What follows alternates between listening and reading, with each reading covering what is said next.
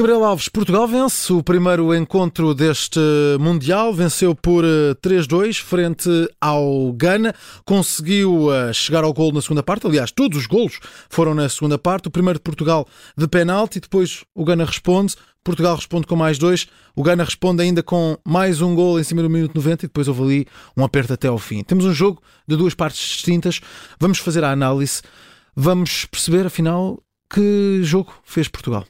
Olha, para quem é espectador e não é português nem é ganês, tem cinco golos.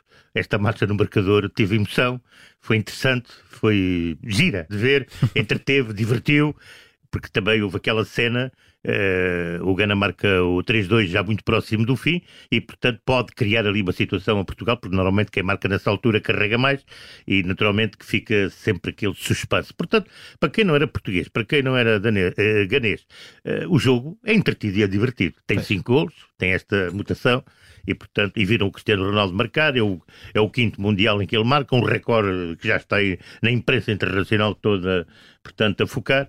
Quanto ao jogo, contra Portugal, melhor o resultado que a exibição e tem que mudar de vida. Uhum. Esta é, é a grande verdade. Portanto, para o jogo com o Uruguai, tem que ter outro tipo de concentração competitiva, outro tipo de disciplina tática e tem que ter outro tipo de ação menos previsível, tem que ser mais rápida na circulação de bola, uh, tem que ter os jogadores a desmarcarem-se mais, a criarem, portanto, as rupturas para que haja linhas de passe, tem que ter mais profundidade e mais verticalidade, que é aquilo que não aconteceu hoje, a não ser na parte final do jogo, onde saem duas situações, uma para o João João Félix que marca e outra para Rafael Leão que também marca. Portanto, mas... este é, em síntese, o que se passou hoje Sim. na partida. Sim, mas este Gana surpreendeu? Não, não me surpreendeu rigorosamente nada. O Gana esteve de palanca a fazer o resultado para 0-0. Hum. E Portugal foi no engodo. Esta aqui é a verdade. Portugal foi previsível. O, os jogadores do Gana não tinham que correr em termos defensivos, só tinham que se posicionar, portanto, ocupar os espaços. Portugal tem ali, eh, portanto, sim, paciência. E o Augusto Inácio disse hum. bem a uma determinada altura, porque dois trincos, não havia necessidade. O Ruben Neves podia. O, Ruben Neves, eh, o, o, quando o William Carvalho entrou, o Ruben Neves podia ter saído. E em vez de sair o Otávio, também poderia sair, Sim. entrava outro jogador. Olha, entrava o Rafael Leão e se calhar o Bruno ficava mais recuado. Ficámos com esta ideia no final deste encontro. Fernando Santos uh, tem que mudar. Mexeu tem tarde. que mexer, tem que mexer, sim, mexeu tarde, mas isso também não é novidade.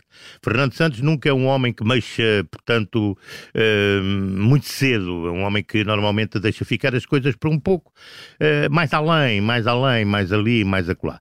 Uh, mas esta seleção para o segundo jogo tem que ter outro tipo de. porque já não vai defrontar uma equipa, diria, enfim, com, que tem bons jogadores, atenção, bons jogadores, mas não forma uma grande equipa. Sim. Uh, vai formar uma equipa que já tem outro. tem melhores jogadores, tem jogadores com outro talento, com, outra, com outro traquejo, com outro saber, uma, um misto de juventude e de, e de, e de veterania, portanto, eu diria de maturidade, e portanto Portugal vai ter que ter outro tipo de ação e Sim. outro tipo de estratégia, de programa e de plano e depois verificar dos jogadores que estiveram hoje em campo quais são aqueles que estão de facto em melhor eh, situação. Por exemplo, o Cancelo não está, já foi Era onde referido. eu ia, antes de irmos à força técnica, a técnica da força, quem é que desiludiu neste tá, encontro? Olha, é eu, eu diria o Cancelo, o próprio Bernardo, que enfim, Entre penso que é, é, é, um jogo menos bom, todos temos direito nas nossas ações claro. a ter momentos menos bons, momentos maus até inclusivamente.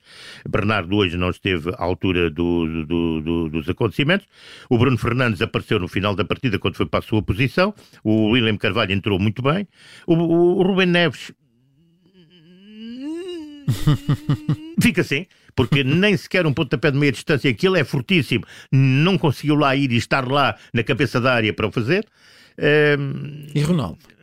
Eu já lá vou.